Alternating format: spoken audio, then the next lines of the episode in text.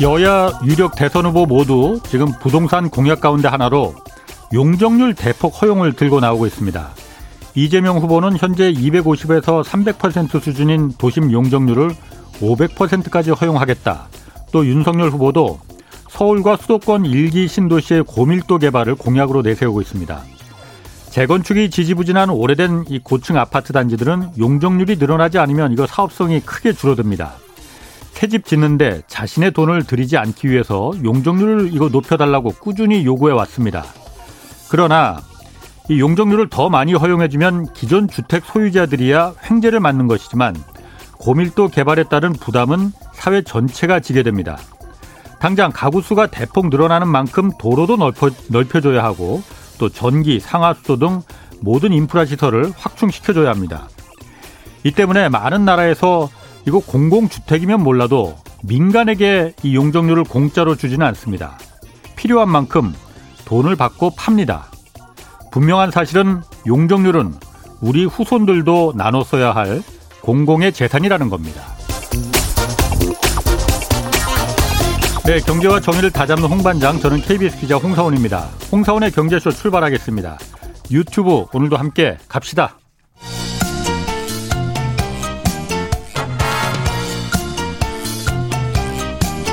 경제는 어렵고 주식은 더더욱 어려우시죠? 괜찮습니다. 우리에겐 염블리 염승환 이사님이 계시니까요. 친절하고 정확한 주가 분석. 이 시간 꼭 함께 해주세요. 네, 격주로 만나는 염블리의 영양만점 주식 분석 시간입니다. 염승환 이베스트 투자증권 이사 나오셨습니다. 안녕하세요. 네, 안녕하세요. 설 연휴 잘 보내셨고요. 네, 잘 쉬고 왔습니다. 예. 자, 주식과 궁금한 주식 관련해서 궁금한 게 있는 분들 짧은 문자 50원, 긴 문자 100원이 드는 어, 샵 9730으로 문자 보내 주시기 바랍니다. 자, 먼저 코로나 아, 이걸 이제 계절 독감처럼 관리하겠다 이런 정부 언급이 나왔어요. 이 그러니까 with 코로나 정책으로 이제 가겠다는 것 같은데 네. 여기에 일단 그 반짝하는 그 종목들 많이 있을 것 같습니다. 네. 일단 어떤 게 좀 그 reopening 주들이 사실 이제 아. 지난주에 많이 올랐는데 금요일 날 reopening 주라고 하는군요. 네, 이제 다시 이제 경제가 재오픈하면서 음. 예, 예. 수혜를 받는 기업들인데 예. 그래서 갑자기 지난 금요일 날 예. 오후에 이 기업들 주가가 폭등을 하더라고요. 그러니까 어. 정부에서 뭐 이런 검토를 한다라는 그런 예. 뉴스가 나오자마자 예. 즉각 반응을 좀 했었는데 이제 대표적인 게 그 항공주, 그렇겠네요. 여행주. 그때 뭐 항공 여행주들이 뭐 10% 가까이 예. 급등세를 보였고 음. 엔터사들도 그 콘서트 매출이 되게 많잖아요. 아. 그날 하이브가 예. 제가 기억에는 금요일 지난 금요일에 10% 올랐던 걸로 예. 기억을 해요. 예. 그래서 이제 엔터사들도 많이 올랐고 예. 그 다음에 이제 만약에 with 코로나로 가게 되면 사회적 예. 거리두기가 이제 좀 완화되니까 예. 밤에 지금 9시 이후에는 식당 지금 어렵잖아요. 예. 그래서 그게 해제가 되면 밤에 술을 마실 수가 있잖아요. 예. 그래서 하이트 젤로나 예. 롯데칠성 같은 예. 주류 회사들 주가도 급등세를 보였습니다. 어, 영희 사님 술 좋아하시나 봐요? 아 저는 별로 안 좋아. 원래는 좋아했는데. 아, 저는 막걸리 좋아하는데. 요새는 그냥 집에서 주말에 예. 그냥 반주로 아하, 그 정도 마실 수가 없으니까. 예, 예. 예. 근데 아무튼 이제 그런 기업들이 지금 사실 예. 이 주류 업체들도 일반 음식점에서 판매하는 매출 비중이 꽤 되거든요. 예. 근데 그게 이제 줄 수밖에 없잖아요. 그래서 예. 실적이나 이런 것들이 좀 많이 안 좋아지기도 했는데, 예. 근데 이제 그런 기업들의 주가가 다 일제히 이제 급등을 하면서 음. 움직였는데 이제 오늘은 물론 또 정은경 이제 본부장이 뭐 아직은 검토 좀 신중하게 고려해봐야 된다. 그러니까. 좀 약간 예. 한발 또 물러섰더라고요. 예. 그래서 주가 다시 밀리는 흐름도 나왔지만 지금 뭐 어쨌든 독감처럼 관리해야 된다는 그런 의견들이 좀 강해지다 보니까 예. with 코로나 관련된 기업들이 어쨌든 지난 몇 달 동안 너무 안 좋았거든요. 예. 그 오미크론 이후로. 예. 근데 어쨌든 지금은 좀 기대감이 붙으면서 어. 주가가 굉장히 좀 긍정적으로 움직이고 있는 것 같아요. 원래 작년 11월에 이게 그러니까 with 코로나 한번 예, 했다가 네. 갑자기 확 또 오미크론 때문에 네. 그냥 너무 퍼지니까는 다시 이제 그 거리두기로 돌아간 네, 거잖아요. 맞아요. 닫아 닫아 버렸죠. 예. 아까 말씀하신 대로 정, 정은경 청장은 오미크론이 이게 약하다 해도 전파력이나 또 이 치명률 네. 특히 고령자에 대해서는 이 치명률이 두 배 이상 네, 강하다. 독감보다는 그래서 네. 독감하고 비교할 건 아니다라고 이제 말을 하는데 네. 유럽 같은 경우에는 좀 다른 것 같아요. 유럽은 지금 어떻게 하고 있습니까? 일단 유럽 같은 경우는 봉쇄 조치를 이미 네. 해제한 국가들이 좀 나왔고요. 스웨덴이 예. 하루에 4만 명이 확진이 되는데 예. 그럼에도 불구하고 봉쇄 조치를 이제 예. 그 해제를 이제 이번 주부터 하기로 했고요. 예. 그다음에 덴마크, 노르웨이는 이미 해제를 해버렸습니다. 예. 이 나라들도 지금 인구가 덴마크는 580만 명인데 예. 코로나19 진단 검사도 폐지를 해버리고 마스크 실내에서 마스크 착용 의무도 다 폐지를 해버렸고요. 예. 노르웨이도 인원 제한 같은 걸 다 없애버렸어요. 아. 그래서 실제로 이제 유럽은 일부 국가들 이제 주로 북유럽 국가들이 예. 좀 해제를 하고 있고 예. 거기에 이제 영국도 지금 공공 장소에서 마스크 착용하는 것들을 이제 해제하는. 예. 그러니까 점진적으로 이제 영국이든 뭐 노르웨이든 간에 지금 확진자가 우리나라보다 훨씬 많거든요. 그렇죠. 일 확진자는 아. 뭐만 뭐 몇만 명이 한 5만 명 육박을 하고 있으니까 예. 그럼에도 불구하고 지금 어쨌든 풀어버리고 있어요. 그러니까 예. 그러니까 한마디로 유럽은 이미 좀 계절 독감처럼 예. 인식을 하고 예. 방역을 좀 해제하는 그런 단계로 가고 있고 미국 같은 경우는 아직 뭐 그런 단계는 아니지만 미국은 지금 확진자 수가 한때 100만 명까지 갔었거든요. 예. 일 근데 지금 음. 2주 전보다 일 확진자 수가 52% 감소해서 35만 명까지 물론 예. 아직도 많죠. 많지만 고점 대비해서 한 50% 이상 감소할 정도로 예. 확진자가 음. 좀 피크아웃한 거 아니냐. 예. 그래서 지금 이 서구 선진국 같은 경우는 좀 방역 해제를 음. 조금씩은 다 지금 안 하는 국가들도 검토하는 예. 그런 단계로 좀 가고 있는 것 같습니다. 그렇군요. 우리 같은 경우에도 제가 뭐 제가 뭐 이런 뭐 질병 이런 거에 대해서 코로나에 대해서 뭐 많이 하는 건 아니지만은 예. 그냥 보기에 일단 자영업자들이 너무 일방적으로 피해를 안고 있기 때문에 이게 더 이상 어떻게 한계점에 도, 다다른 것 같아요 지금 네. 보면. 그래서, 그래서, 이제 그분들 피해도 크고 하다 보니까 이게 네. 막는다고 뭐 지금 사실 이렇게 사회적 거리두기를 해도 네. 너무 그러니까 특히 오미크론은 확산 속도가 너무 빠르다고 하더라고요. 그렇죠. 예. 네. 그래서 일단 아마 정부에서도 뭐 아직은 뭐 결정된 건 아니지만 예. 이제 해외에서는 이미 좀 해제가 됐기 때문에 네. 음. 어느 시점에서 좀 풀리지 않을까 음. 그런 기대감이 좀 주식시장이 좀 있는 것 같아요. 아까 그러면 어쨌든 그 reopening 주 종목들이라고 네. 하셨잖아요. 네네. 뭐 항공 또 여행업계 대표적일 테고 이런 그 reopening 종목들의 그 상승세는 앞으로도 그럼 기대도 괜찮겠네요. 네, 조금 더 이어질 수 아. 있는 게 이제 사실 지금 최악이잖아요. 예. 최악에서 더 나빠질 건 없어요. 예. 그래서 이미 아. 이제 주가는 또 미리 선반영을 했고 어쨌든 시기의 문제지 결국에 어느 시점에서는 이제 방역 해제될 가능성 분명히 있거든요. 예. 어느 시점에서는 그래서 그걸 미리 기대하면서 주가 좀 움직이는 건 사실인데 예. 다만 이제 이렇게 생각하시는 게 좋을 거예요. 투자를 하신다면 예. 결국엔 좀 두 개를 나눠야죠. 예. 국내용하고 예. 해외여행하고 그러니까 무슨 얘기냐면 해외 여행을 갈 때 수혜받을 수 있는 업종하고 예. 국내에서만 지금 만약에 국경 개방을 아직 안 하면 예. 해외로 못 나가잖아요. 그렇죠. 예. 그래서 국내에서 수혜받는 기업들이 먼저 움직일 가능성이 저는 높다고 보고 예. 그러니까 뭐냐면 아까 주류 업체라든가 음, 음. 호텔도 이제 국내 호텔들 있잖아요. 예. 그런 쪽은 지금 되게 영업이 잘 된다고 하더라고요. 사람들이 어. 해외로 못 가니까 야, 그렇죠. 국내에서 아. 호캉스하고 예, 예. 예. 그런 수요도 좀 상당히 많은 상태고 지금 이렇게 코로나 확진자가 많은데도 백화점은 너무 장사가 잘 된대요. 예. 사람들이 정말 많, 많기도 하고 예. 그래서 그런 백화점 같은 데도 지금 실제 실적도 나쁘지가 않거든요. 네. 그러니까 그런 기업들이 먼저 좀 움직일 가능성이 있고 예. 해외여행 관련된 뭐 카지노, 예. 면세점, 예. 항공 여행은 이게 지금 전망하기로는 그래도 올해 좀 가을 넘으면 예. 조금씩은 풀리지 않을까 이런 기대감이 있는데 근데 그건 언제가 될지 모르겠습니다. 솔직히 음, 음. 막연하긴 하기 때문에 그래서 예, 예. 지금 개인적으로는 좀 국내 쪽의 매출 비중이 높은 리오프닝주를 예. 먼저 좀 투자를 하시는 게 좀 더 국내 예. 쪽 해외는 조금 불확실하니까 아, 아직은 그렇군요. 예. 그 이제 유가 석유값 왜 이렇게 올라가는 거예요? 지금 일단 지금 뭐 거의 100달러 가까이 올라갔죠 지금.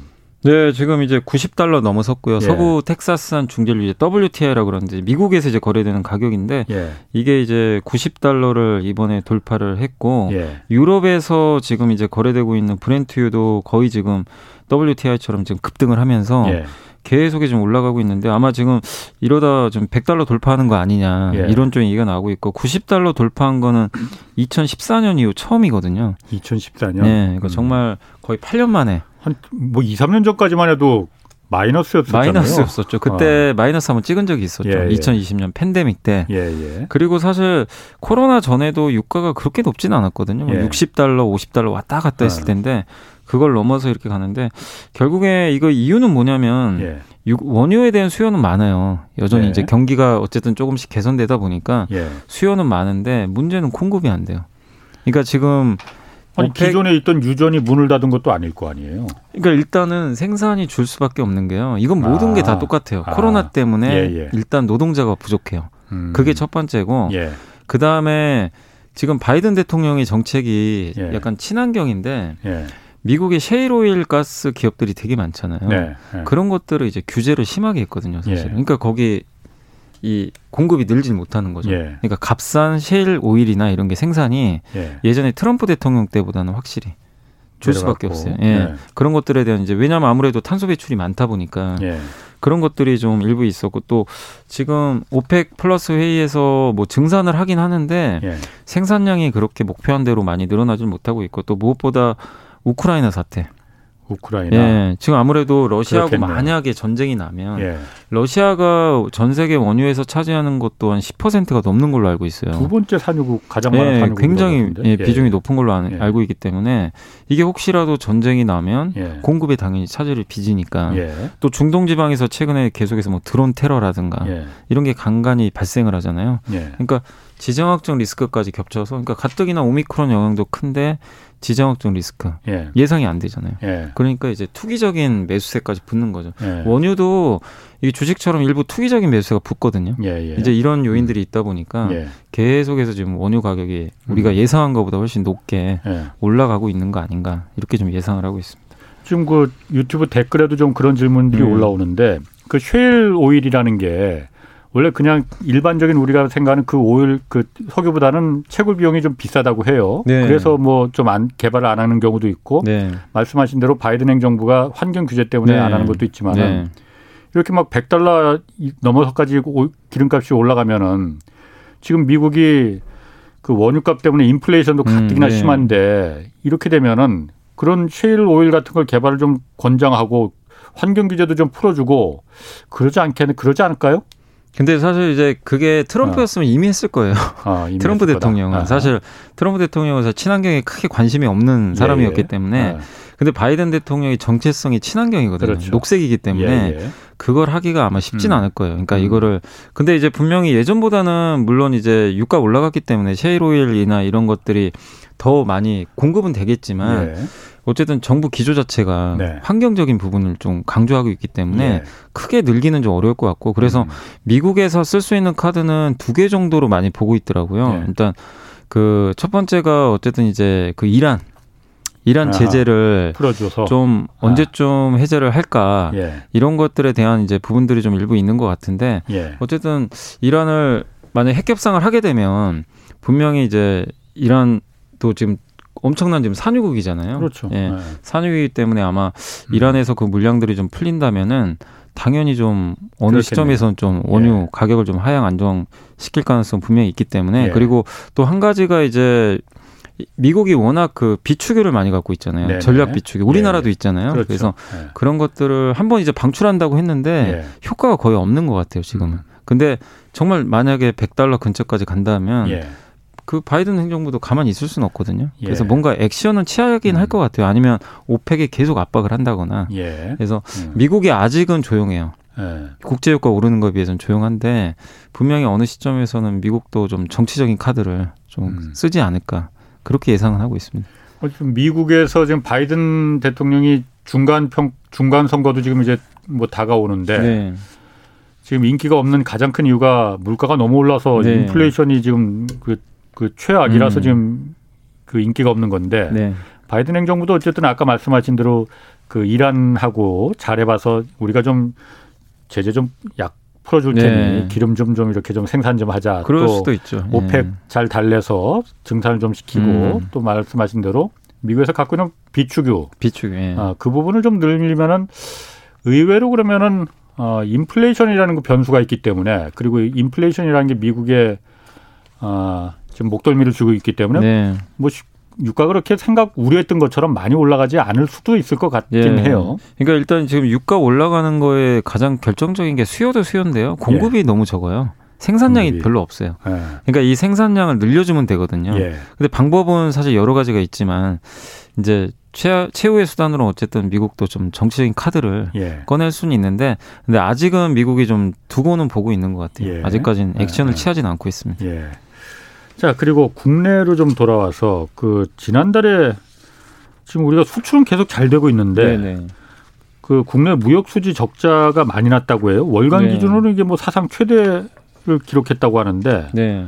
뭐 무역 수지 적자가 얼마나 난 거고 이게 갑자기 왜 그 이렇게 적자로 돌아선 거예요? 이게 그러니까 수출은 좋아요. 수출이 예. 553억 2천만 달러로 예. 1월 수출로는 역대 최고 기록을 했고요. 수출은 또 역대 최고요. 네, 굉장히 아. 좋아요. 예, 수출 예. 자체는 너무 좋은데 문제는 예. 그이 수입이 너무 많이 늘었습니다. 수입이 예. 그러니까 수입을 늘었던 이유를 찾아보니까 예.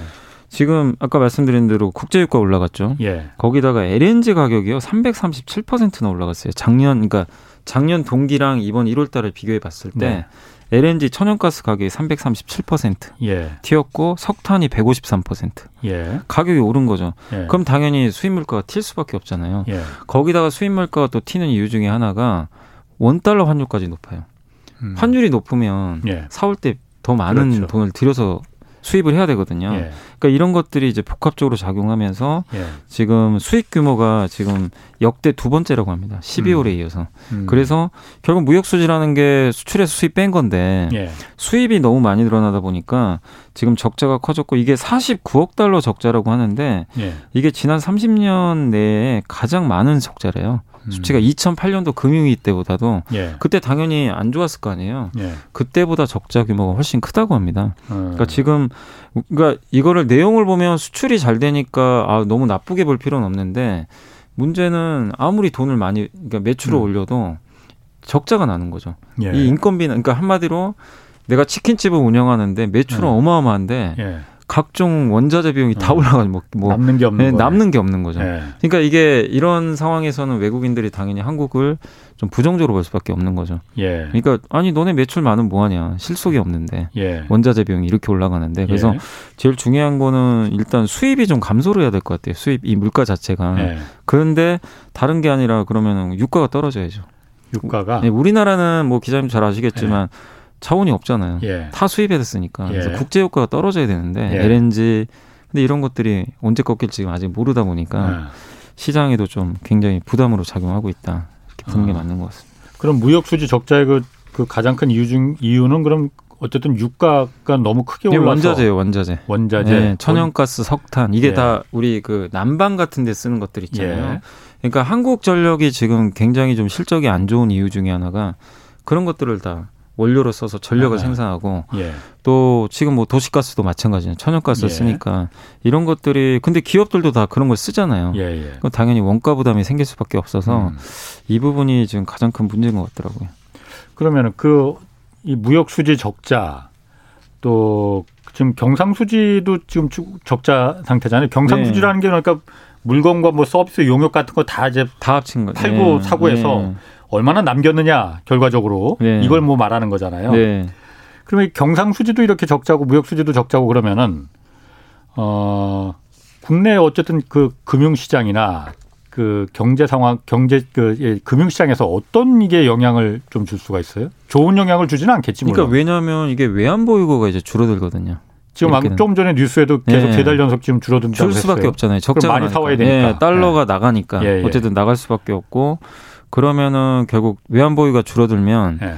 이게 당연히 우리나라 입장 환율이 올라갈 수밖에 없거든요. 지금 우리도 환율이 예, 예. 그래서 예. 환율이 환율이 올라가는 거는 어쨌든 국내 경제에 굉장히 안 좋잖아요. 예. 외국인들 자금이 빠져나가니까. 예. 근데 이 상태에서 만약에 적자가 옛날에도 간간히 12월이나 1월에 한 번씩 적자를 본 적은 있었대요. 왜냐하면 난방 예. 시즌이니까 음. 일시적으로 수입이 많잖아요. 근데 이렇게 두 달 연속 적자 난 적이 별로 없었다고 합니다. 그러니까 이게 음. 굉장히 좀 드문 케이스죠. 음. 근데 다행스럽게 뭐 3월, 4월에 만약에 흑자로 돌아서면 예. 다행인데 이게 만약에 계속 이어지면 외국인들 자금이 계속 빠져나갈 수가 있거든요. 예. 환율 문제 때문에. 예. 그렇게 되면 또 외환 보유고는 계속 줄어들 수밖에 없고. 예. 그럼 겨, 경제에 좀 영향 주고 그리고 예. 지금 무역 수지가 적자라는 거는 우리나라 기업들은 다 무역해서 돈 버는 회사가 많은데 예. 실적이 안 좋다는 얘기거든요. 음. 매출은 나는데 실속은 없는. 예. 그러면은 당연히 이익이 줄어들 거 아니에요. 예. 그러면 당연히 우리나라 기업들의 이익 전망치가 꺾이고 그럼 당연히 이거는 음. 주식의 valuation을 낮추는 요인이거든요. 그러니까 음. 다 연결이 돼 있거든요. 예. 우리나라가 내수 기업이 많으면 상관이 없는데 그렇죠. 아. 뭐 거의 대부분의 기업들이 네. 다 해외 무역해서 먹고 사니까 그래서 이게 그러니까 근본 원인은 원자재 가격이에요. 이것만 음. 잡히면 걱정할 게 없는데 이게 언제 잡힐 거냐. 이게 지금 가장 큰 문제거든요. 그럼 이런 그 음. 의문이 좀 들거든요. 음. 그러니까 원자재 가격이 높아서 이렇게 무역 수지 적자가 지금 당장 한 1월, 2월 이렇게 아, 저 지난 두 달간 이제 났다는 네. 건데 그럼 예를 들어서 석유를 만약 수입을 해서 석유값이 옛날에 50달러였던 게 지금 90달러였다. 그래서 네. 어 남는 게 별로 없는 거다 하면은 어쨌든 우리가 석유를 수입해서 그거로다가 그 국내에서 자동차도 가고 뭐 하지만은 네네. 네. 그 석유를 통해서 여러 가지 우리가 수출하는 제품들을 만들잖아요. 네. 석유화학 제품도 만들고 네. 석유를 갖다 다시 고급 그 가솔린으로 만들고 해서 다시 수출하잖아요. 네. 그건 시간이 차가 좀 된단 말이에요. 네. 지금 수입하면 한 두세 달 뒤, 뭐 세네 달 뒤에 얼마가 될지 모르겠지만은 네. 몇달 뒤에 다시 수출하는 거잖아요. 그럼 그 어쨌든 가격이 어, 전가가 돼서 수출되면은 어, 그때 제값을 받으면은 그렇게 걱정하지, 걱정할 문제는 아니지 않는가 그런 어, 뭐 기초적인 그거, 그 맞아요. 예, 그러니까 드네요. 그게 이제 뭐 다 다르긴 한데 근데 원자재 가격을 통해서 지금 마진이 좀 악화될 수 있다는 이제 우려감은 큰 상황인데 예. 몇달 후에 만약에 좀 안정화되는데 제품 가격이 유지가 되면 예. 당연히 오히려 좋을 수 있죠. 근데 음. 지금 왜 이렇게 시장이 좀 불안해하냐면은 이게 언제가 언제 꺾일 거냐 예. 이거에 대한 이제 확신이 없는 것 같아요. 아, 아. 저는 개인적으로 근데 난방 시즌이 좀 끝나면 예. 과거에도 항상 12월 1월 달에 이렇게 좀 악화됐던 적은 있었거든요. 예. 근데 추워서 그런 거잖아요. 어쨌든 많이 떼야 되니까 예. 연료로.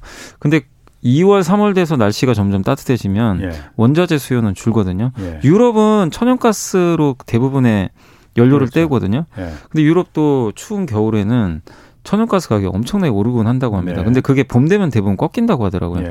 근데 이게 문제가 일시적일 거냐? 음. 왜냐하면 또 우크라이나 사태까지 있으니까. 예. 아. 그래서 더 복잡한 것 같아요. 아. 그래서 말씀하신 대로 이게 정상적이면 언젠가 꺾이거든요. 예. 그럼 오히려 좋을 수도 있는 건데 지금은 이게 음.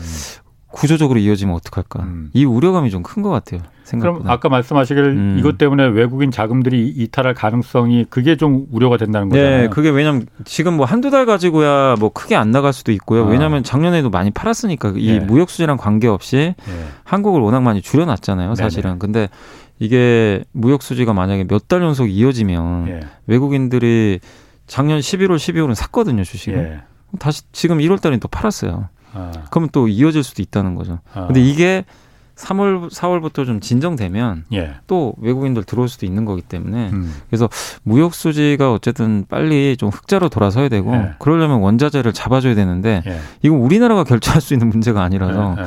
이게 좀 되게 어려운 것 같아요 지금. 그렇군요. 아까 그리고 참 이거 예. 물어본 분이 계셨어요. 아까 미국에서 비축류 공급 이제 푸는 것도 하나의 방법이라고 했잖아요. 아 이거 여미사님이 아실 것 같지는 않은데 네. 여기 그런 비축류는 품질이 떨어진다네요. 그래서 그게 실질적으로 도움이 되겠느냐?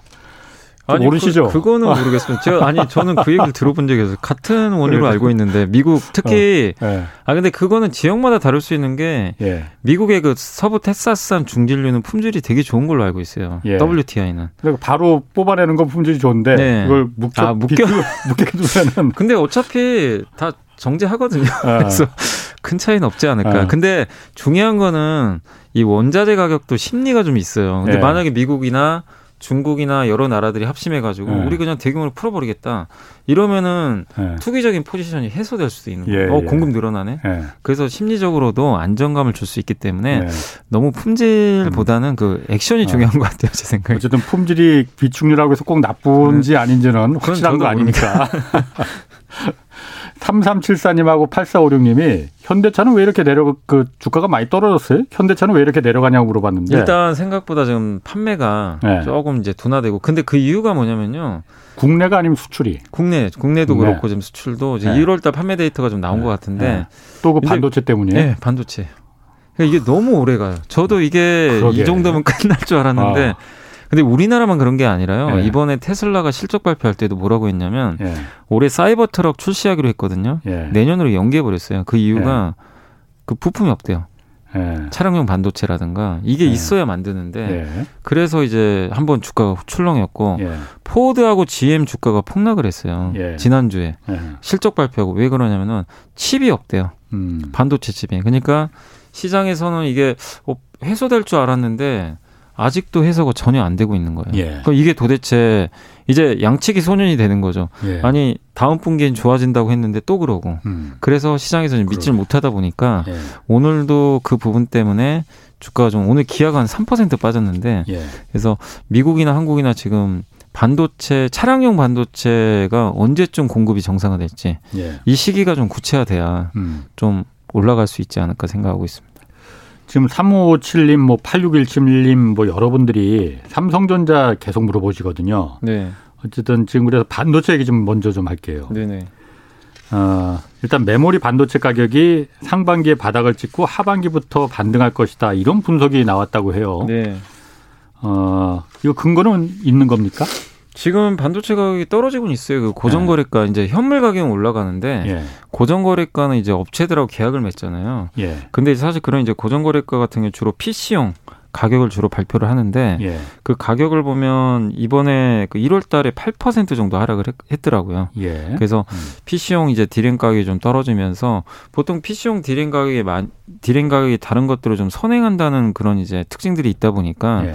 이런 가격이 좀 하락되면 바로 터닝을 하진 않습니다. 예. 좀 시차를 두고 하는데 2분기 빠르면 2분기 늦으면 3분기부터는 이제 디램 가격 고정거래가도 올라가지 않을까 예. 이렇게 일단 예상을 좀 하고 있고 그 근거로는 이제 반도체 그래도 공급 부족이 좀 완화된 2분기나 3분기 되면 예. 업계에서는 좀 완화되지 않을까 예. 이런 기대감을 하고 있고 또 신제품들이 좀 나온대요 인텔의 CPU 같은 게 그게 좀 출시가 연기된 것들이 있는데 예. 그런 것들이 또 나오게 되고 또 DDR4에서 DDR5로 이제 넘어가거든요. 그 메모리 반도체 예. 종류죠. 그러니까. 종류죠. 예. 예. 그게 이제 훨씬 사양이 좋은 건데 그런 것들이 또 새롭게 예. 만약에 이제 출시가 되면 PC 수요가 늘어나거든요. 음. 예. 그럼 당연히 이제 메모리 반도체 수요가 늘어나니까 예. 그런 부분에 있어서 빠르면 2분기, 3분기 정도에 좀 올라가지 않을까 이렇게 예. 예상하는데 근데 사실은 메모리 반도체 가격은 누구도 알 수는 없어요. 그렇죠. 정확히 예측 불가능하고 네. 이번에도 그리고 그 고정거래가 같은 경우 만약에 SK하이닉스가 뭐 예를 들면 마이크로소프트랑 거래를 해요. 예. 안 알려줍니다. 가격을 알 수가 없어요. 서버용 있잖아요. 그러니까 PC용은 네. 디램 익스체인지라는 이제 대만 업체가 예. 발표를 하거든요 매달. 뭘 뭘 발표를 해요? 그 고정거래가를. 아 가격을? 네, 왜냐하면 어. 대만은 PC 강국이거든요. 예, PC 예. OEM 회사들이 엄청나게 많기 때문에 예. 그걸 종합해가지고 이번 달에는 아 거래들을 했는데 예. 계약을 한 걸 보니까 한 8% 떨어졌다. 예. 이렇게 발표를 하는데 사실 서버용 같은 경우 예. 뭐 아마존하고 우리나라 삼성전자가 음. 뭐 계약을 할때 예. 그건 비밀이에요. 아 얼마에 팔았는지? 네, 그거 알 수가 없어요. 아니 그게 PC용 그 메모리 반도체하고 서버용 메모리 반도체가 좀 다르려나? 그 그게 왜 거의 비슷 비슷한데 어. 약간 이제 사양은 좀 서버용이 더 좋죠. 그런데 가격을 가격이 비슷한 거 아니에요, 그러면? 아니요, 가격은 좀 달라요. 그래요? 서버용하고. 근데 그 공급 가격이 정확하게 이제 공개를 안 한다고 하더라고요. 아. 예. 그러니까 사실은 예측할 수밖에 없어요. 그래서 그 작년에 예. 이제 기자님도 얘기하셨지만 모건 스탠리 왜 자꾸 왔다 갔다 하냐. 어, 반도체 겨울이 온다 해서 겨울이 온다. 거기 참 말씀 잘하셨어. 네. 거기가 참 네. 모건 스탠리가 반도체 겨울이 온다 그래서 그렇게 그냥 그다 음. 그 죽을 쑤게 만들더니 예. 말을 바꾼 게 또 뭐라고 했냐면은 반도체 겨울이 온난화를 만났다. 이거 뭐 네. 뭐 말장난하는 것도 네. 아니고. 근데 이제 사실은 이제 그때 이제 기사 나온 거 보면은 사실 제대로 못 맞췄죠. 못 예. 맞췄고 근데 모건 스탠리가 거기서 이제 전망을 한 거는 이 대만의 디램 익스체인지 이걸 기반으로 전망을 한 거예요. 디램 익스체인지라는 그러니까 데가 대만 회사가 있어요. 그것만 이제 분석하는 회사예요. 네, 맞아요. 그러니까? 가격을, 가격을? 예측. 예. 아. 지금 현재 가격들하고 예. 근데 대만에 있잖아요. 예. 대만에 PC 반도체 그러니까 PC 회사도 많고 예. 서버도 대신 만들어줘요. 예. 되게 많아요. 그러니까 예. OEM 회사들이 되게 많은데 IT 예. 그런 것들을 이제 가격을 보고 예. 이제 조사를 하겠죠. 아. 그래서 앞으로 이렇게 또 설문조사도 할 거고 예. 전망을 하는데 근데 이게 좀 이것만 믿으면 안 되는 게 전 세계 반도체 3분의 1을 삼성전자 하이닉스가 공급하잖아요. 그렇죠. 근데 삼성전자 하이닉스는 절대 가격 얘기를 안 해요. 누구한테 그러니까 서버용은 PC용은 물론 뭐 PC용은 이제 뭐 테니까. 다른데 알려질 수도 있죠. 예. 이제 대만 쪽하고 많이 거래를 한다면 아. 그쪽에서 근데 음. 절대 미국 기업들하고 서버 거래를 했는데 예. 뭐 아니면 애플한테 애플의 모바일 PC 있잖아요. 모바일용 모바일에도 네 들어가잖아요. 네. 아이폰에도 예, 예, 예, 이거 얼마에 거래했습니다. 이런 거 절대 못 알려주거든요. 음. 근데 이제 예측만 하는 거죠. 예. 그러니까 예측할 수 있는 데가 디램 익스체인지밖에 없어요. 아. 근데 그거 가지고 이제 인용을 했는데 옛날엔 좀 맞았다고 하더라고요. 근데 이제 왜 안 맞냐면 이제는 PC용이 중요한 게 아니라 서버랑 모바일이 중요하고 그렇군요. 서버가 점점 더 중요해져. 그렇죠. 근데 서버는 네. 공개가 잘 안 됩니다. 아. 그러니까 맞출 수가 없는 거예요. 예. 근데 서버는 요거는 좀 말씀드리고 싶은 게 이번에도 예. 나온 게 서버용 반도체 수요가 중요할 거 아니에요. 근데 예. 이번에 구글하고 그 페이스북 있죠. 예. 메타 플랫폼으로 이름 예, 바꿨던 예, 예. 여기서 서버 투자를 엄청나게 증가시킨다는 계획이 확인이 됐대요. 예. 그럼 서버용 반도체는 가격이 쉽게 꺾일 리가 없는 거죠. 예, 왜냐하면 투자를 많이 아, 하니까. 예. 그래서 이걸로 유추해 봤을 때는 우리나라 반도체 기업들, 그러니까 디램 익스체인지 전망과 다르게 예. 한국의 서버용 반도체 제조하는 삼성이나 하이닉스는 예. 업황이 좀 음. 생각보다 빨리 좋아지지 않을까 예. 이렇게 좀 예상을 할 수 있을 것 같아요. 삼성이나 삼성전자나 SK 하이닉스 업황이 빨리 좋아진다. 서버가 일단 비중이 높기 때문에 아. 예, 왜냐하면 PC 비중은 옛날에는 높았지만 점점 줄어들거든요. 근데 어쨌든 지금 그런데 삼성전자나 이게 SK 하이닉스나 코스피의 대장주 1등, 네. 2등 SK 하이닉스는 지금 3등으로 밀려났나? 3등이죠. 네. LG 에너지 솔루션 2등 됐어요. 어쨌든 몇 며칠 전까지 2등이었잖아요. 네네. 1등, 2등이 대장주인데 아, 면목이 안 섭니다. 특히 네. 삼성전자 같은 경우에 그러니까 이제 이게 부진한 이유가요. 그러니까 네. 업황만 보면 좋아요. 네. 그리고 오늘 데이터가 나온 것 중에 그 우리나라 기업들의 올해 이익 추정치 있죠 예상한 거. 예, 예. 그게 6개월 만에 드디어 상향 반전했대요. 계속 하락하다가 한국 전체 음. 코스피 예, 이익 예. 전망치가 아. 올라갔어요 반년 만에. 예. 근데 그걸 이끈 주역이 반도체래요. 반도체 이익 전망치가 급격하게 올라가서 예. 이번 주에 하이닉스가 12% 올라갔어요. 전망치가. 아, 예, 예. 그 예상이 만약 예를 들면 예상이 100억이었다면 예. 112억이 나온 거죠. 예. 전망이 올라간 거죠. 아, 아. 굉장히 좋은 거잖아요. 그렇죠. 주가에 반영을 잘 안 해요. 왜 일단 그 이유 중에 선반영이 안 돼요, 또. 그러니까 일단은 이제 지금 공급망 이슈가 이거 예. 계속 되니까 이게 언제 그러니까 반도체한테도 악재거든요. 공급망 예. 이슈가. 예. 그러니까 아직은 자동차주들 막 급나가는 거 보면은 예. 이거 언제 좋아지지? 약간 예. 이제 이런 의구심이 아직은 남아 있고요. 예. 또한 가지가 뭐냐면은 지금 LG 에너지 솔루션이 상장을 했는데 예. 다음 달 3월 10일 날 예. 코스피 200에 이제 정식 편입을 앞두고 있어요. 근데 코스피 음. 200을 추정하는 펀드들은 예. LG 에너지 솔루션을 이제 계속 담아야 되거든요. 그럼 다른 걸 빼내야겠네. 그러면. 근데 가장 피해를 보는 회사는 예. 삼성전자입니다. 왜 그렇죠? 전자가 제일 시총이 크니까. 아. 2천조 중에서 예. 갑자기 5%가 확 들어왔어요. 예. 그럼 나머지를 팔아야 될 거 아니에요. 예. 근데 물론 상장한 날 좀 많이 팔았는데 예. 아직도 추정하는 펀드들도 있고 예. 코스피 200을 추정하는 ETF라든가 음. 이런 데서는 어쨌든 LG 에너지 솔루션 비중을 앞으로 늘려야 되잖아요. 예. 그래서 지금 연기금이 계속 쌓여. 예. 사는데 음, 음. 연기금이 사기 위해선 다른 걸 좀 팔아야 됩니다. 그럼 시총이 많은 걸 왜 우선적으로 팔아야 되는 건지나 그 잘 이해를 못 하겠네요. 아니, 그러니까 예를 들면 예. 지금 우리나라가 이런 예를 들게요. 예. 지금 MSCI의 신흥국에 우리나라가 들어가 그렇죠. 있잖아요. 예. 근데 우리나라 2등이에요. 예. 한 12%. 아하. 근데 갑자기 중국이 아직 다 편입이 안 됐어요. 예. 중국이 확 들어와요. 예. 그럼 누군가는 자리를 양보를 해줘야 되잖아요. 예. 근데 그렇죠. 만약에 1% 회사가 양보해 주는 건 조금이에요. 아. 12%면 예. 더 많이 양보를 해줘야 돼요. 아. 자리를. 내가 가진 걸 더 떼줘야 돼요. 비율대로. 예. 아. 그럼 삼성전자는 LG 에너지 솔 그러니까 만약에 아. 시총 1조가 양보해 주는 거 얼마 안 되는데 예. 삼성전자는 400조가 넘잖아요. 예.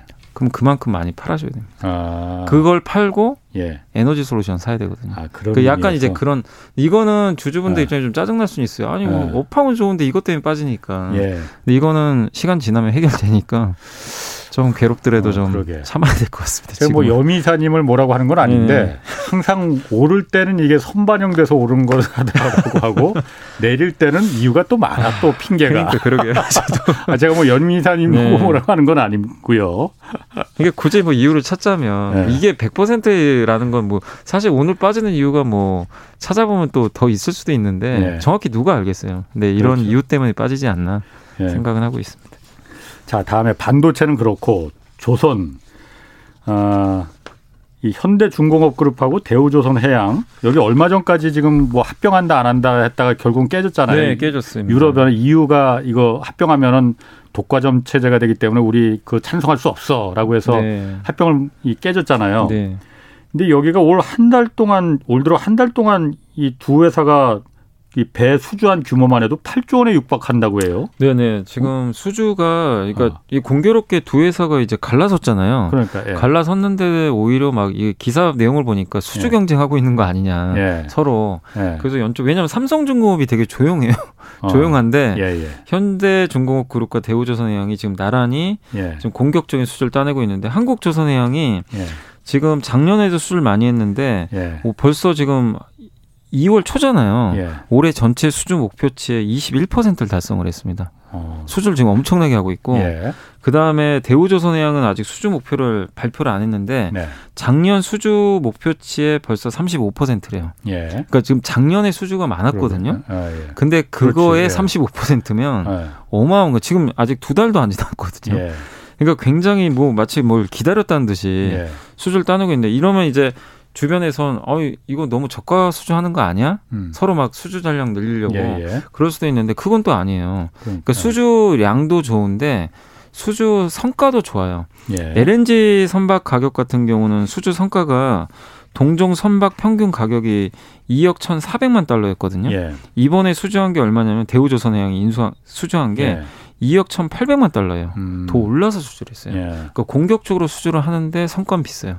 예. 무슨 얘기냐면은 해운사들이 저도 이제 애널리스트 분들하고 조선사 애널리스트가 한번 인터뷰를 한 적이 있는데 그, 그 얘기를 하시더라고요. 무슨 얘기를 했냐면 해운사들이 작년에 돈을 너무 많이 벌었대요.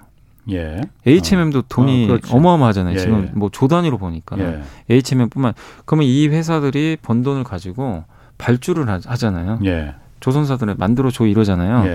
예. 근데 비싼 배를 만들어 달라 그런데요. 음. 무슨 얘기냐면 지금 기존의 선박 같은 경우는 그 벙커시오를 썼잖아요. 예. 그래서 이제 탄소 배출이 많은데 예. 23년부터 환경 규제 들어가서 예. 유럽에서 운항을 하려면 예. 지금 배 가지고는요 운항을 못 한대요. 예. 하려면 속도를 줄이고 들어가야 된대요. 탄소 배출 음. 줄여야 되기 때문에. 아. 그러면 손해잖아요. 예. 해운사는. 아. 그래서 어차피 돈 벌었으니까 예. 이왕 이럴 거면 지금 수주 선박 발주하면 2년 후에 수주 이제 예. 건조가 되는데 그때면 맞출 수 있잖아요. 예. 그래서 LNG를 연료로 쓸 수 있는 LNG 연료 추진선으로 발주를 하고 있대요. 예. 배값이 엄청 비싸요. 어. 근데 이거를 만들 수 있는 나라가 거의 한국밖에 없다고 합니다. 어. 중국은 좀 그러니까. 경쟁력이 떨어지고. 예, 예. 그래서 돈을 너무 많이 버는데 예.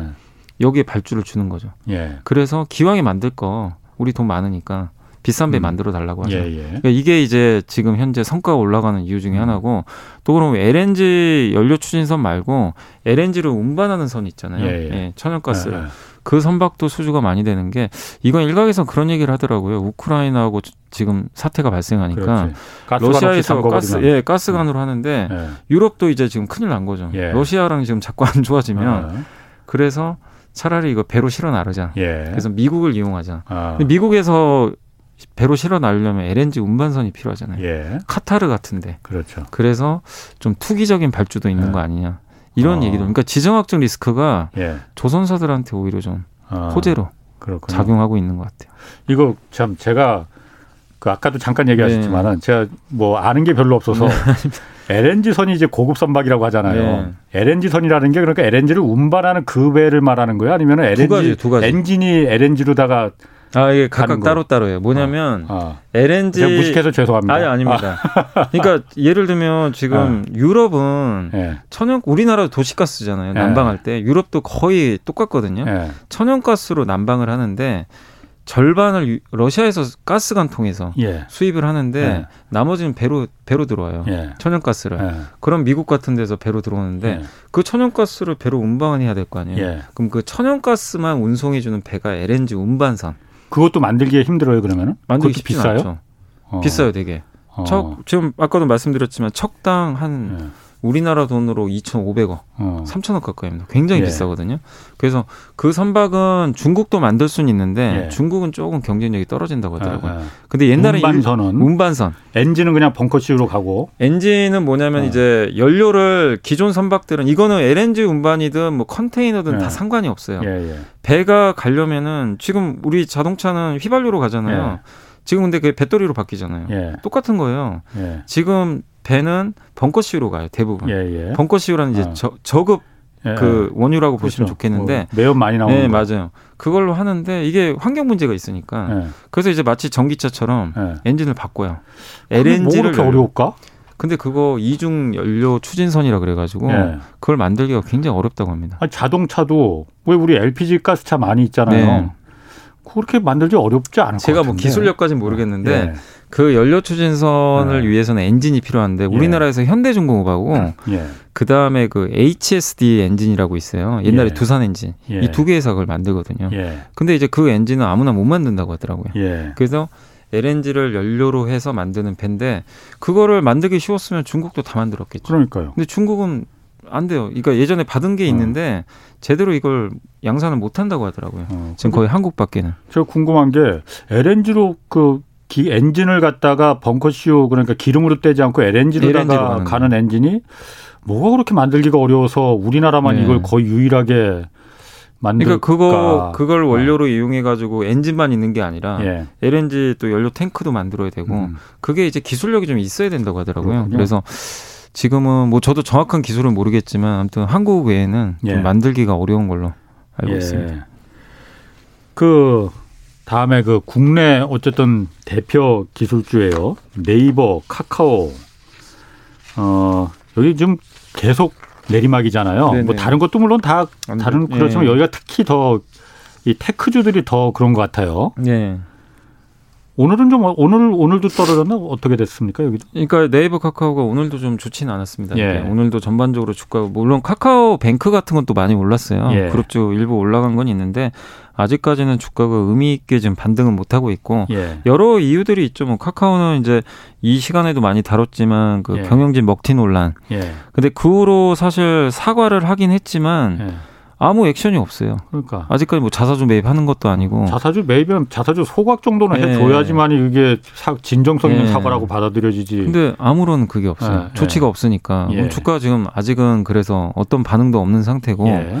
그리고 네이버 같은 경우는 그런 이슈는 없는데 예. 미국이 지금 금리를 올리다 보니 이제 올리려고 하다 보니까 미국의 예. 기술주도 다 안 좋잖아요. 예. 그럼 네이버도 당연히 좀 고밸류 기업이다 보니까 예. 그런 부분에 있어서 좀 자유롭지 못하고 예. 또 만약에 리오프닝을 하게 되면 언택트 관련된 수혜주들이 좀 매출이 줄지 않을까 예. 이 우려감이죠. 아직 준 건 아닌데 약간 이제 막연히 좀 반사 이익을 얻던 기업들이 좀 이제 피해를 보는 거 아니냐 예. 이런 좀 우려감들이 있다 보니까 예. 주가가 그런 걸 반영해 가지고 한 달 동안 거의 한 18% 가까이 예. 주가 좀 빠져버렸어요. 예. 근데 어쨌든 주가 올라가려면 미국의 금리 긴축 기조가 좀 완화돼야 되고 예. 또 아, 우리는 어, 뭐 만약에 리오프닝을 하더라도 네이버든 뭐 카카오든 그런 거 상관없다. 우리는 매출 성장 계속 나온다. 예. 이걸 증명해 줘야 돼요. 미국의 애플과 구글은 그걸 증명해 줬어요. 예. 그 주가 올라갔거든요. 어. 네. 근데 그거를 증명을 못 하면 주가는 부진할 수밖에 없는 거죠. 본업인 실적이 잘 나와야 될 거 아니에요. 예. 근데 그거를 검증하려면 1분기까지는 좀 봐야 될 것 같아요. 예. 근데 4분기는 좀 기대 못 카카오는 아직 발표를 안 했는데 예. 네이버도 어쨌든 4분기 실적은 좀 밋밋했기 때문에 1분기 예. 실적 발표 후에 숫자가 좀 검증이 되면 음. 그때 좀 주가가 움직이지 않을까 이렇게 예상을 하고 있습니다.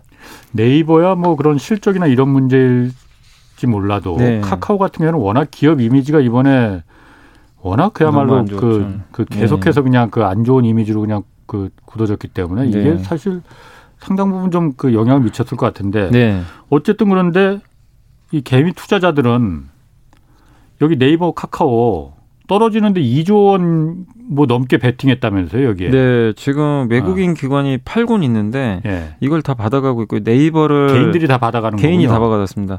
지난달 3일부터 지금 2월 3일까지 이제 예. 조사한 데이터가 있는데 네이버를 1조 샀고요. 예. 카카오를 1조 샀습니다. 왜 왜 산 거예요? 그러면 개인 개미들은? 개인들 뭐 이유에 가격이 이제 아. 폭락했으니까 이제 이 정도면 너무 싸니까 예, 너무 이제 좀 아. 충분히 저가 매력이 있는 거 아니냐. 예. 그리고 어쨌든 플랫폼 기업이니까 망할 예. 기업들도 아니고 예. 언젠간 좀 이런 악재 들 해소되면 올라가지 않을까 해서 예.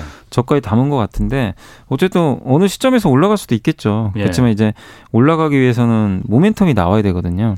그러니까 주가가 많이 빠졌다고 올라가는 건 절대 아니고요. 예. 근데 네이버는 실적만 검증해주면 쉽게 올라갈 수 있어요. 예. 왜냐하면 그런 이슈가 없잖아요. 근데 예. 말씀하신 대로 카카오는 이게 문제가 펀더멘털 이슈 플러스 음.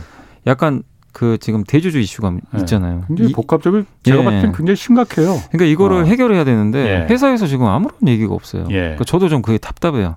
카카오도 지금 알 텐데 예. 경영진도 분명히 알 거예요. 음. 근데 어떤 파격적인 인사라든가 뭐 경영진 확실한 교체라든가 그런 예. 것도 없고 뭐 외부 인사로 수혈하는 것도 하나의 방법이고 제일 좋은 건 아까 말씀하신 자사주 대규모 매입 소각 예. 이걸 해주면 그렇죠. 주주분들 입장에서는 약간 달래줄 수 있는 건데 분이 좀 풀리죠. 그 아. 돈이 없으면 뭐 그럴 수도 있지만 예. 현금이 3조가 넘거든요. 예. 근데 안 합니다 아무것도. 음. 그러니까 이게 좀 답답한 거죠 지금. 그 제가 이렇게도 생각이 들어요. 네. 카카오 뭐 네이버는 차치하고 네. 카카오 같은 경우에 그런 그 좀 부도덕한 행위가 있었음에도 불구하고 어떤 충분한 어떤 진정성 있는 어떤 행위가 보상이 나오지 않는 이유가 네. 개미 투자자들이 결국은 사주지 않느냐 이렇게 어. 이런 거 있지 않을까요?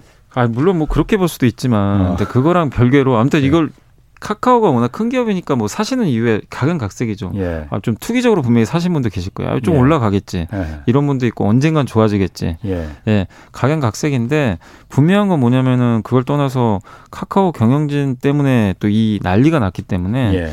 이건 결자해지를 하려면 경영진이 어쨌든 뭔가 액션을 취해줘야 될 것 같아요. 그렇죠. 예. 그리고 또 뭐 어쨌든 이 테크주 같은 경우에 아까 그 기술주들 우리 그 개미 투자자들이 공격적으로 2조 원까지 이제 베팅하고 사고 뭐 외국인들은 팔고 그랬다는데 어쨌든 전반적으로 좀 그 미국이나 우리나라나 금리 인상 뭐 긴축 일정이 지금 예상보다 좀 앞당겨지고 네. 또 강도도 더 공격적으로 지금 갈 거다 이런 예상이 좀 지배적이잖아요. 네. 이런 경우에는 특히나 그 기술주 같은 경우에는 그게 또 요즘은 또 맞지도 않는다고 하지만은 네. 어쨌든 그런 금리 인상이나 긴축이 기술주들 성장주들한테는 굉장히 안 좋은 거잖아요. 네. 그런데 우리 개미 투자자는 정 반대로 가는 거 이거는 그럼 뭐 저도 그러니까 저도 좀 말씀드리고 싶은 게 네. 그러니까 좀 말씀드린 요즘 뭐냐면 네. 작년에는 이제 꿈을 먹고 사는 기업들 주가 좋았어요. 작년 10월 11월에 특히 메타버스 예. 우리 눈에 안 보이잖아요. 예. 그런 이제 스토리텔링 기업들의 주가가 한국도 좋았고 미국도 너무 좋았어요. 예. 심지어 적자 나는데도 주가가 10배 갔어요. 어. 굉장히 많이 올랐죠. 예. 그 안 좋은 장에서. 아하. 근데 지금 미국도 똑같아요. 미국의 메타 플랫 페이스북이 실적 미스 났다고 하루에 시총 천조가 넘는 회사가 25% 빠졌어요. 예. 이게 상상이 안 가죠. 삼성전자 예. 두배 이상의 회사가 예. 하루에 20% 빠졌는데 근데 같은 빅테크인데 애플은 주가가 폭등을 했어요. 음. 구글도 하루에 10% 올랐습니다. 예. 그게 뭐냐 숫자가 나와요. 아마존도. 음. 그러니까 뭐냐면 지금 올해는요 이런 금리가 어쨌든 무조건 올라갑니다. 예. 이 환경에서는 투자자들이 절대 꿈에 베팅을 안 해요. 음. 숫자를 봐요. 실적을. 네, 꿈도 좋고 숫자 좋으면 아, 더 좋고 예. 꿈은 없어도 돼요 차라리. 예. 꿈이 없더라도 숫자가 나오면 아. 사람들이 열광을 하는 예. 그런 장으로 바뀌는데 예.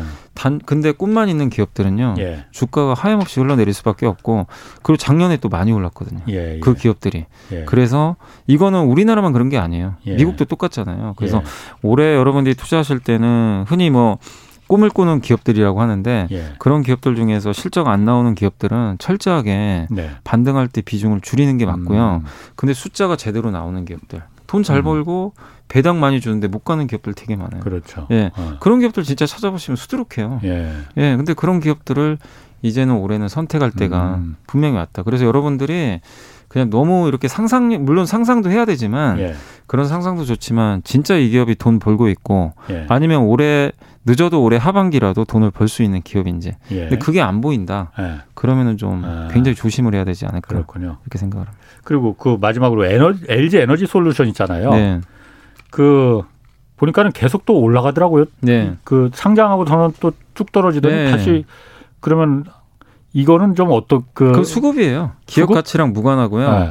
기업 가치하고 무관한 거예요. 무관합니다. 왜냐하면 어. 카카오페이, 카카오뱅크 예. 전에 카카오뱅크 기억하시겠지만 신한지주랑 KB금융 합친 것보다 더 비쌌어요. 아, 예. 그게 회사 실적이 좋아서 카카오 그 기, 연계금이 계속 샀거든요. 예. 왜냐 코스피 100에 편입되니까 사야 돼요. 음, 아. 인덱스 펀드에 무조건 예. 비중을 채워놔야 돼요. 아. 그게 LG 에너지 솔루션이 코스피 200에 언제 상장하는 편입되냐면 3월 10일 날 편입돼요. 3월 10일. 그럼 사야 돼요. 아직 멀었네 그래도. 그리고 네. MSCI 지수에도 예. 편입이 돼요. 아. 이건 외국인이 사야 돼요. 예. 그게 2월 말로 제가 알고 있는데. 그럼 그때까지는 계속 올라가겠네요. 그럼 그러니까 근데 중간 중간에 네.